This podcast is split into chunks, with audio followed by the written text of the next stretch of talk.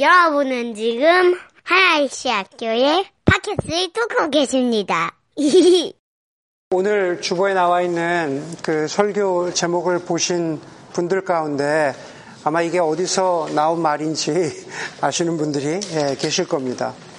예, 아시는 분들은 아시는 대로 올해 상반기에 개봉된 그 한국 영화 그 곡성이라는 영화 가운데에서 나오는 아, 대사입니다. 그래서 요즘에 사람들이 여기저기 패러디를 많이 하기도 하고 어, 뭐 유행어가 된 것 같아요. 어, 처음 들어보시는 분, 어, 무엇이 중한디. 네, 처음 처음 들어보시는 분들은 아마 이 유행어도 모를 만큼 네, 자신의 삶에서 중요한 게 많은 분들이 네, 중요한 게 많은 분들이 아닌가라는 생각을 합니다. 요즘 여러분들에게 정말로 중요한 것, 요즘 여러분들에게 정말로 중요한 게 뭡니까? 여러분 가장 중요한 게 요즘에 뭐세요? 네, 포켓몬 고에서 네, 피카츄를 잡으러 다니는 게 나는 너무너무 중요하다. 네, 그런 분들도 아마 계실 것이고 어떤 분들은 복면가왕에서 누가 우승을 할까? 또 이번 주엔 누가 누가 이길까? 그런 것들이 중요한 사람도 있을 것이고 또 어떤 사람들은 오늘 저녁에 무엇을 먹을까 중요한 게 그것이 중요한 사람도 있을 것이고 좀 더 펼쳐나가면 자녀를 지금 당장 당면한 뭐 자녀 교육에 관한 것이나 혹은 회사나 학교에서 하고 있는 프로젝트나 혹은 여러 가지 관계성 가운데 어려움을 겪고 있는 혹은 관계 가운데 풀어가야 될 그런 부분들 그런 것들 가운데에서 정말 내가 중요하다라고 생각하는 그런 것들이 있을 것 같습니다. 여러분, 뭐 제가 그냥 우스갯소리로 말씀드리지만은 무슨 뭐 포켓몬이나 복면가왕 그런 것들을 제외하고 제가 말씀드린 뭐 우리의 자녀라든가 혹은 일이라든가 관계라든가 이런 모든 것들은 참 중요한 것입니다.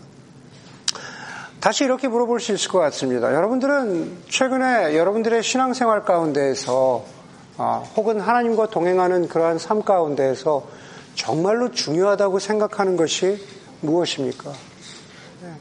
어떤 사람들은 사역이라든가 혹은 자신이 생각하는 어떤 어, 교회의 모습이라든가 내가 섬겨야 하는 그 무엇 때문에 그것이 정말 중요하다고 생각하는 사람들이 있습니다.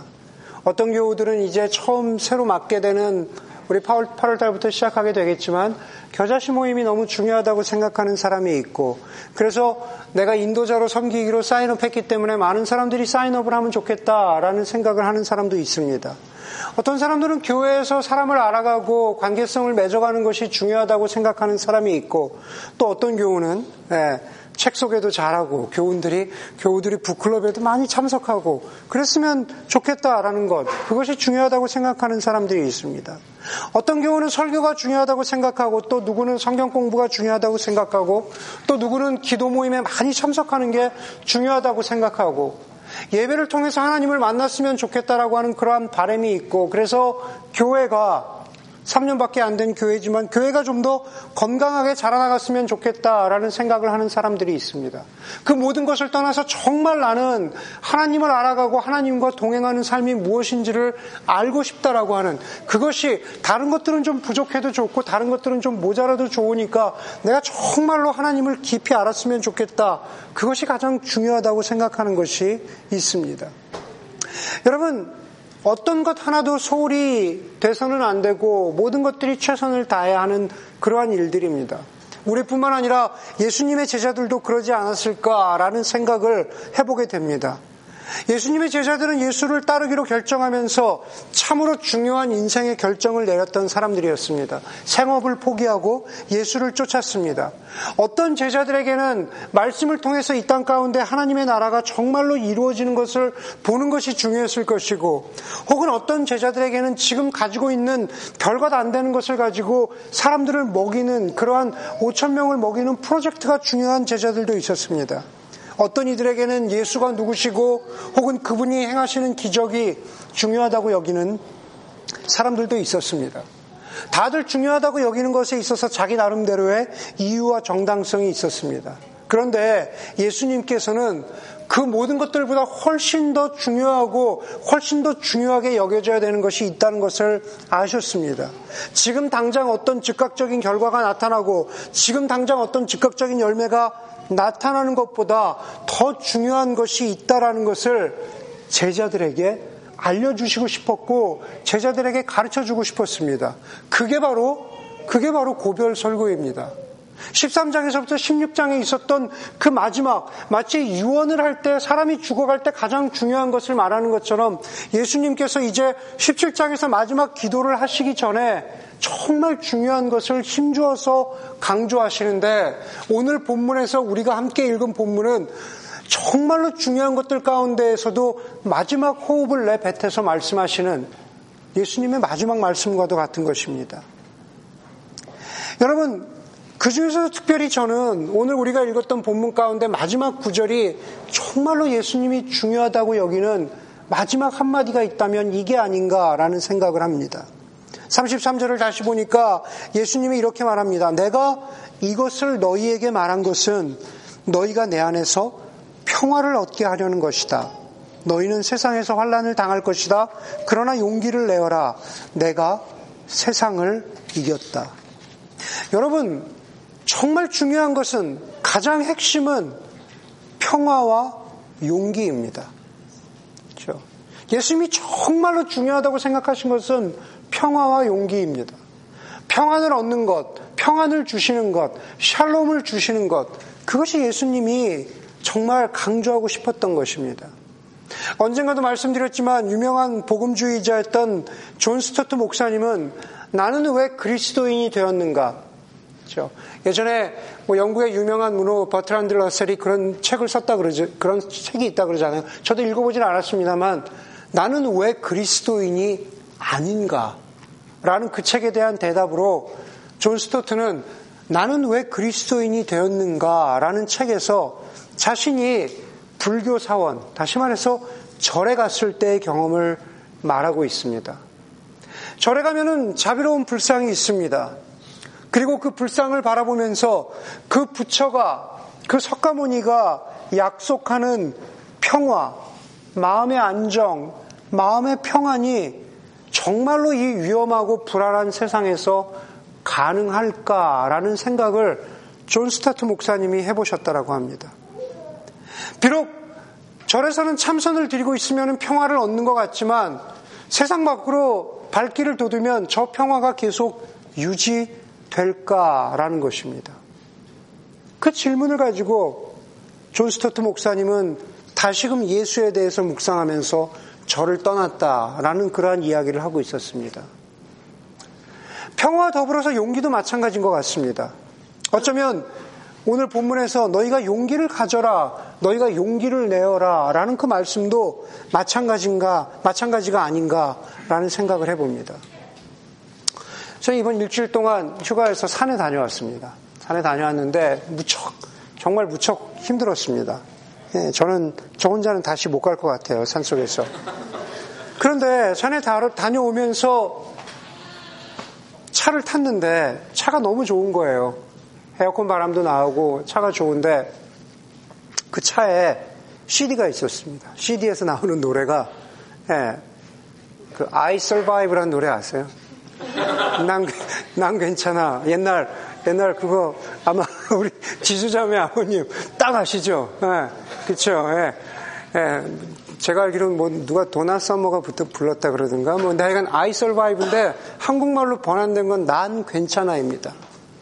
여러분 난 괜찮아라고 계속 난 괜찮아 이렇게 예, 제가 그것을 계속 부르면 정말 저는 괜찮아집니까? 다시 말해서 나는 용기를 낼 수 있어. 난 용기를 가질 수 있어. 그렇게 노래를 부르고 주문을 외우면 내가 세상을 이길 수 있습니까? 여러분, 제가 여러분에게 주님이 여러분을, 여러분에게 세상을 지금 바깥으로 나가면 월요일이 되면 세상을 이길 힘과 용기를 주실 것입니다. 라고 하면 그 설교를 듣고 잠시 잠깐 힘이 나고 그 마음을 가지고 월요일에 회사에 나가서 현실을 대하면 그 용기가 계속 이어지던가요? 제가 이번 주에 아, 지난주에 코스타에 가서 사온 책 중에 하나가 그, 그 책에서 이런 얘기를 해요. 어떤, 어떤 젊은 목회자가, 젊은 목회자가 아마 저보다 훨씬 어린 것 같아요. 한 30대 초반의 목회자가 나이 드신 교인들 앞에서 이렇게 설교했다 그래요. 여러분, 세상이 참 녹록치 않습니다. 30대 이제 막 안수를 받은 목사가 60, 70 되신 분들한테 여러분 세상이 참 녹록치 않죠? 예. 그 설교를 듣고 있던 그 책의 저자가 너무너무 부끄러웠대요. 여러분, 목회자라는 타이틀만으로 감히 힘들고 어려웠던 한 세상을 뚫고 나온 그런 어른들 앞에서 이제 막 목회의 발을 디딘 30대 목회자가 세상이 참 녹록치 않습니다. 라고 이야기하는 것은 그것은 한마디로 말이 안 되는 얘기입니다. 그렇게 얘기해서는 안 됩니다. 여러분, 제가 대부분의 여러분들보다 나이는 많지만 제가 여러분들에게 세상은 힘들겠지만 그러나 용기를 내시고 그러나 긍정적으로 살면 괜찮을 겁니다. 라고 말하는 것은 마치 젊은 사람이 나이 드신 분들에게 세상이 녹록지 않지만 용기를 내십시오. 라고 말하는 것과 크게 다르지 않습니다. 왜냐하면 저는 여러분들이 살고 있는 세상에 대해서 그만큼 알지 못하기 때문에 그렇습니다. 용기를 내십시오라는 그 말로 해결되는 것이 아니라는 것쯤은 이미 저도 알고 있기 때문에 그렇습니다. 다만 그렇다면 오늘 본문에서 예수님이 말씀하시는 평화와 용기는 과연 무엇일까? 그것을 가지라고 하셨는데 과연 그것은 어떻게 가능한 것인가? 라는 것을 잠시 여러분들과 나누고자 하는 겁니다. 33절에 이렇게 시작하고 있잖아요. 내가 이것을 너희에게 말한 것은 다시 말해서 내가 너희에게 평안과 용기를 가지라고 말해주고 있는데 그 이유와 그 설명이 우리가 읽은 16절에서 32절까지를 통해서 너희가 이것을 기억하고 너희가 이것을 알면 그러면 너희가 정말 다른 것이 아니라 내가 주는 예수 그리스도가 주는 평화의 연기를 조금이라도 붙잡을 수 있을 것이다 라는 말씀을 하고 있는 겁니다. 여러분 먼저 여러분들과 나누고 싶은 것은 예수님이 주시는 평화, 예수님이 주시는 평안, 즉 샬롬입니다. 이제 제자들에게 17장에 예수님의 기도를 넘어서서 닥치게 될 현실은 예수님의 죽음입니다. 왕의 임재가 아니라 왕의 죽음이라는 거죠. 오늘 읽은 본문은 바로 예수의 죽음과 관련된 예수님의 예언들로 비유와 같은 말씀들로 꽉 차 있습니다. 16절에 보니까는 너희가 나를 보지 못할 것이다 라고 그렇게 말합니다. 20절에 너희가 울며 애통할 것이다. 21절에도 어, 근심하고 진통할 때, 여자가 어, 아이를 가져서 진통하고 근심할 때, 이 모든 것들이 예수님의 죽음을 암시하는 표현들입니다. 그런데 그렇게 말씀하시던 예수님께서 23절에, 23절과 24절에서 이런 말씀을 하십니다. 내가 진정으로 너희에게 말한다. 23절, 24절 보고 계시죠? 내가 진정으로 너희에게 말한다. 너희가 아버지께 구하는 것은 무엇이나 아버지께서 내 이름으로 주실 것이다. 지금까지 너희가 아무것도 내 이름으로 구하지 않았다? 구하여라. 그러면 받을 것이다. 그래서 너희의, 기, 너희의 기쁨이 넘치게 될 것이다. 26절도 함께 볼까요? 26절에 보니까는 그날에는 너희가 내 이름으로 아버지께 구할 것이다. 내가 너희를 위하여 구하겠다는 말이 아니다. 여러분 저는 23절과 24절 그리고 26절을 보면서 좀 이상했습니다. 네. 뭐가 이상했냐 하면은 왜 이 고별 설교에서 갑자기 간구하는 기도에 대해서 말씀하실까라는 질문이 들었습니다. 여러분 우리가 하나님 앞에 간청하는 기도가 중요하지 않다는 말이 아닙니다. 너무나 중요합니다. 그런데 갑자기 무엇인가 간구하고 요청하는 기도를 가르치시기에는 오늘 고별 설교가 적절하지 않은 상황 같아 보인다는 거죠. 그냥 그것은 이미 기도에 대해서는 이미 그 전에 가르쳐서도 됐는데 이제 마지막 설교를 하면서 너무나도 그냥 평범한 그냥 기도에 관한 이야기를 가르치고 계시다는 거죠. 여러분 얼핏 보면은 23절과 24절, 26절은 마치 그냥 우리 일상에, 우리의 일상의 간구 같은 것들입니다. 주님, 제가 이번에 뭐 회사를 옮기게 되었습니다. 주님, 저희 부모님이 아프십니다. 주님, 저희 자녀를 위해서 기도합니다. 주님, 저희 가족을 위해서 기도합니다. 어, 이런 것들이에요. 네, 저희 학교 일을 위해서 기도합니다. 여러분, 우리가, 우리가 우리의 일상의 기도의 제목들을 놓고 기도해야 되는 거죠. 그런데 오늘 여기 24절에서 하시는 말씀, 구하여라 그러면 받을 것이다. 그래서 너희의 기쁨이 넘치게 될 것이다. 라는 것은 그런 일상의 기도 제목에 대한 응답을 말씀하고 계시는 게 아니다라는 겁니다. 그냥 얼핏 보면 그렇잖아요. 구하여라. 너희 일상에 가지고 있는 기도 제목 구해. 그러면은 기쁨이 넘치게 될 거야. 받을 것이야. 그 얘기를 하고 계시는 게 아니다라는 겁니다. 오히려 예수님께서 이 고별 설교의 이 장면에서 말씀하고 계시는 것은 우리의 일상에서 제자들에게 지금 닥치고 있는 제자들이 가지고 있는 어떤 삶의 기도와 간구를 넘어서서 바로 제자들을 사랑하시고 그 제자들을 사랑하신다는 것은 우리를 사랑하시는 것이기도 합니다. 그 일상의 기도와 간구를 넘어서서 우리를 사랑하시고 그리고 그 제자들을 가장 좋은 샬롬으로 평안으로 우리에게 함께 하시는 예수님의 다시 말해서 하나님 아버지의 임재와 사랑을 우리가 받게 된다라는 겁니다. 너희가 곧 고난을 당하게 되고 내가 없는 상황을 맞이하게 되겠지만 그러나 괜찮아. 그러나 하나님 아버지의 임재와 사랑 때문에 너희들에게 기쁨이 넘치게 될 것이다. 라는 것을 예수님이 말씀하고 계시는 상황이라는 겁니다. 우리가 그것을 어떻게 알 수 있습니까? 26절이 그 대답을 우리에게 줍니다. 그날에는 너희가 내 이름으로 아버지께 구할 것이다. 내가 너희를 위하여 아버지께 구하겠다는 말이 아니다. 그럽니다. 이것도 좀 이상하지 않습니까? 예수님이 내가 너희를 위하여 아버지께 구하겠다는 말이 아니다. 예수인 내가 너희를 위하여 하나님 아버지께 기도하지 않을 거야. 이런, 이런 식으로 받아들이면 안 된다라는 겁니다. 여러분, 곧바로 이어지시는 17장에서 예수님이 우리를 위해서 하나님 아버지께 간구하시잖아요. 17장이 예수님이 대, 대제사장이 되셔서 우리를 위해서 하나님 아버지께 간구하는 기도문이잖아요. 그러니까 예수님이 우리를 위해서 기도하시지 않는다는 말은 그것은 진실이 아닙니다. 그럼 이 구절, 내가 너희를 위하여 아버지께 구하겠다는 말이 아니다라는 것은 과연 무슨 뜻일까? 바로 그 위에 답이 있죠. 너희가 내 이름으로 아버지께 구할 것이다. 26절에 그러잖아요. 너희가 내, 내 이름으로 아버지께 구하, 구할 것이다. 여러분, 우리가 하나님 아버지께 구하는 것, 여기서 이 본문에서 제자들이 하나님 아버지께 구하고 하나님 아버지께 기도하는 것은 하나님 아버지를 너희가 신뢰하게 될 것이기 때문에 구한다라는 말씀입니다.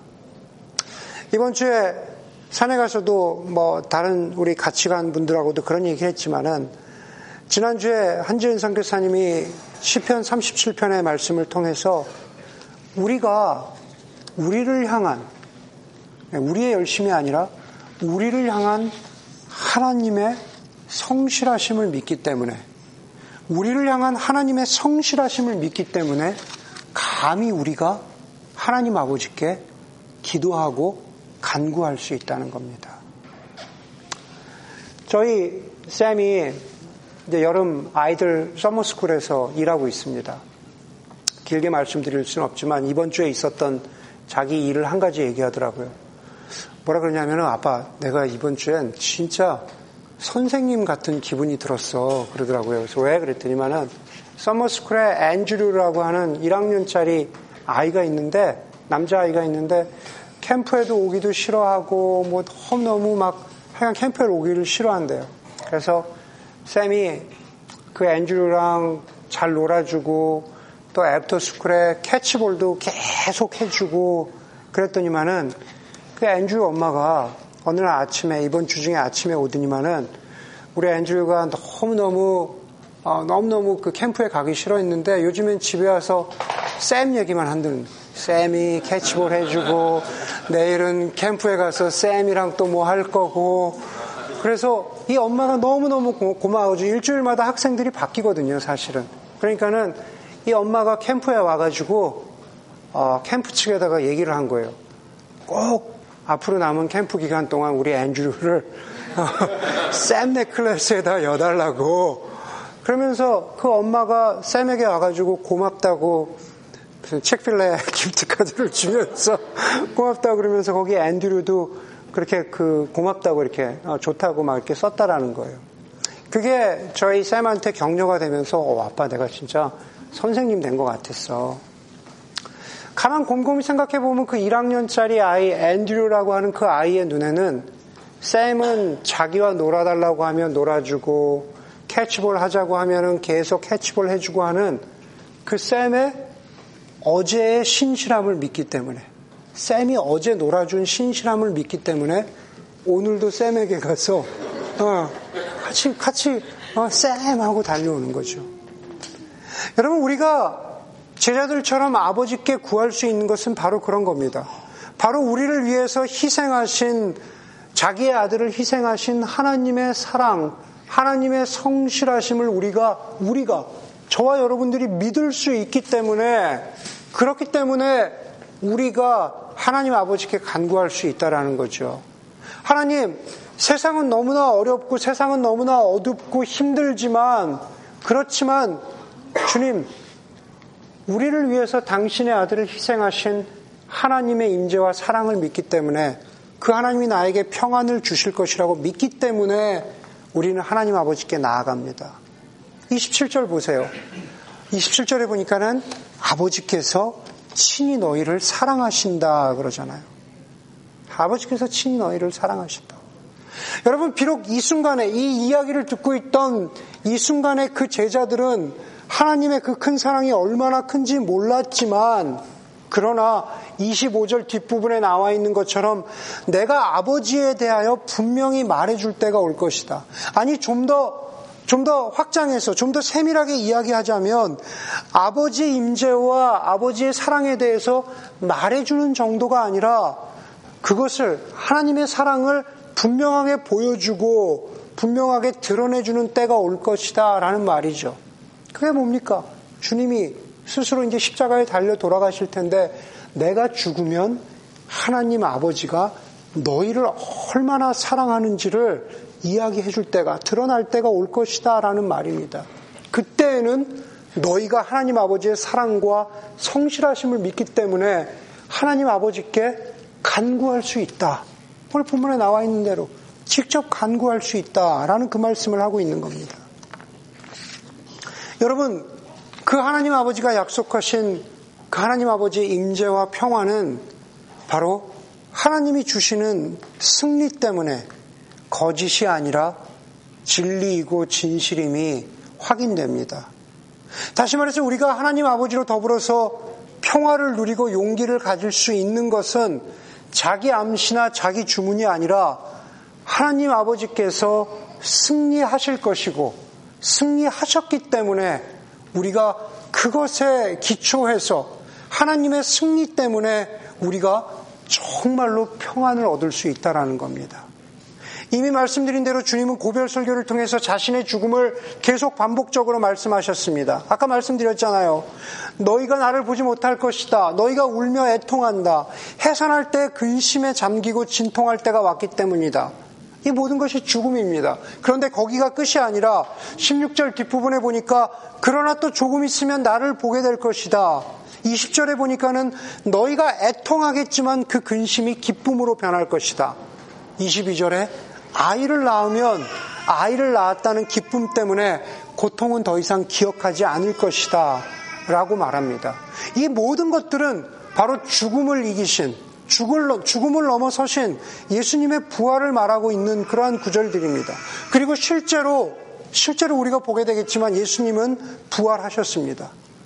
그이 세상과 그것을 다스리고 있는 죽음과 그 죽음 뒤에 있는 어둠의 세력이 영원할 것 같지만 그것이 이제 끝날 날이 얼마 남지 않았다라는 겁니다. 여러분, 우리가 살고 있는 세상도 어둡고 영적으로 뿐만 아니라 정말 실제적으로도 어둡고 암울하고 이 세상이 악이 다스리고 있는 것 같지만 그러나 그래서 평화를 얻기보다는 근심과 불안이 많고 용기보다는 두려움을 가질 수 있는 일들이 너무 많지만 그러나 그것을 아시는 예수님께서 제자들에게 말씀하신 것처럼 31절에도 이렇게 말씀하십니다. 이제 너희가 믿느냐? 이제 너희가 믿느냐? 여러분 그것을 오늘 설교 제목에 바꾸어서 빗대어서 바꾸, 바꾸어 보자면 이제 정말로 너희가 중요한 것이 무엇인지 알겠니? 라고 물어보시는 겁니다. 이제 너희가 믿느냐? 이제 너희가 정말로 중요한 것이 무엇인지 알겠느냐? 여러분 이 말씀을 들은 지금 이 말씀을 듣고 있는 제자들의 끝을 주님은 아셨습니다. 32절이죠. 32절에 보니까는 보아라 너희가 나를 혼자 버려두고 제각기 자기 집으로 흩어져 갈 때가 올 것이다. 여러분 로마의 군인들에게 끌려가는 예수님을 보면서 그리고 십자가에 달려 돌아가시는 죽으시는 예수님을 보면서 제자들은 예수님의 예언처럼 흩어졌습니다. 흩어져서 제각기 자기 집으로 갔습니다. 아니 혼자 숨어 있는 것이 무서워서 서기관들이 바리새인들이 무서워서 어느 한 집에 숨어 있었잖아요. 그 집에 숨어 있었습니다. 그리고 그 집도 결코 안전하다고 느끼지 못했습니다. 그러나 여러분, 우리는 그것이 끝이 아니라는 것을 알고 있습니다. 바로 그 집에 제자들이 두려움과 불안과 어, 어떤 어떤 그 공포 속에 숨어 있던 그 바로 그 집에 부활하신 예수님이 나타나시고 오셔서 제자들에게 죽음을 이기신 죽음을 아, 물리치시고 승리하신 그래서 평화를 주시겠다고 하신 그 예수님의 말씀이 거짓이 아니라는 것을 직접 확인하게 하셨습니다. 그게 뭡니까? 바로 도마에게 그 상징적인 사건이 도마에게 내 옆구리에 손을 대어 넣어보라 라고 말씀하셨잖아요. 도마가 직접 만져, 만져봤습니다.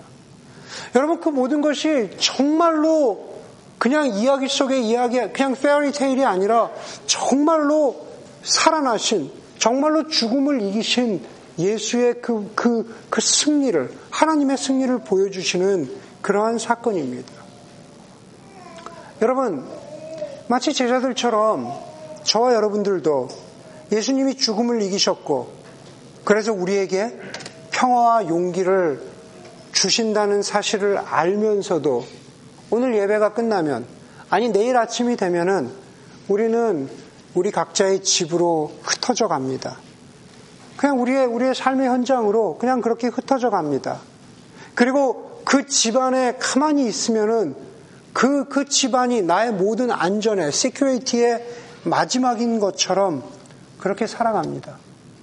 그런데 예수님께서는 복음서의 다른 부분에서 마태복음 7장에서 그런 모든 집들은 바로 모래 위에 지은 집이라고 그렇게 말씀하십니다. 그러면서 반석 위에 집을 지으라고 하십니다. 반석 위에 집을 지은 사람은 비가 오고 홍수가 나고 바람이 불어도 그 집이 반석 위에 지은 집이기 때문에 무너지지 않는다고 합니다. 여러분 우리가 우리가 반석 위에 지은 집을 갖는다라는 것은 오늘 본문에 빗대어 보자면 예수님이 주시는 평화와 용기를 믿고 그리고 예수님이 주시는 평화와 용기의 파운데이션 위에 그 터 위에 집을 짓는 사람들입니다. 우리의 능력이나 우리의 학력이나 우리의 경력이나 우리의 인맥이나 우리의 실력이나 우리의 그 어떤 것들이 아니라 아, 그것은 모두 모래와 같은 것들이지만 그러나 정말로 중요한 것은 예수님이 주시는 반석과도 같은 평안과 용기입니다. 죽음을 이기신 그분이 주시는 영원한 평안과 용기를 힘입어 그냥 무작정 흩어지지 않고 주님과 더불어서 동행하는 삶을 살아가는 그러한 여러분들이 되기를 바랍니다. 정말로 중요한 것이 무엇인지를 알고 그 위에서 살아가는 여러분들이 되기를 주의 이름으로 간절히 소원합니다. 함께 기도하겠습니다.